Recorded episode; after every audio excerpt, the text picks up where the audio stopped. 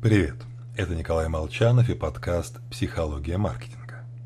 Сегодня мы с вами обсудим, что лучше – хвалить или ругать. Начнем с эксперимента Шоплера и Компера. Его участникам сказали, что они выступят в роли учителей и будут тестировать различные стили обучения.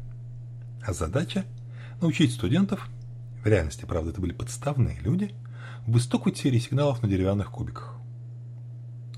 Каждый испытуемый обучал двух учеников – причем одного ученика экспериментаторы просили хвалить и подбадривать в случае успехов, а второго наоборот, ругать и критиковать в случае ошибок. И вот после этого периода обучения испытуемых попросили дополнительно заполнить анкету и оценить привлекательность личности учеников. Что, собственно говоря, и являлось настоящей целью исследования. И вот результат он печален, хоть и предсказуем. Ученики, которых оскорбляли, выглядели менее интересными и привлекательными, а те, которых хвалили, казались достойными личностями. Наше поведение определяет наши чувства.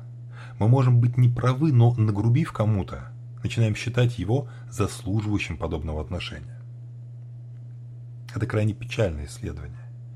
И не единичное Стэнфордский тюремный эксперимент по сути показывает те же самые результаты – Отчасти поэтому охранники не считают заключенных за обычных людей, а в школе презирают тех, над кем издеваются. Так что шутки над глупыми покупателями, которые кажутся такими безобидными, когда ими обмениваются менеджеры по продажам, вовсе не столь безобидны, даже когда их никто не слышит. Поведение формирует отношения, а не наоборот. Это не совсем укладывается в голове, но постарайтесь запомнить когда вы анализируете чьи-нибудь чувства. Всего вам хорошего. С вами был Николай Молчанов.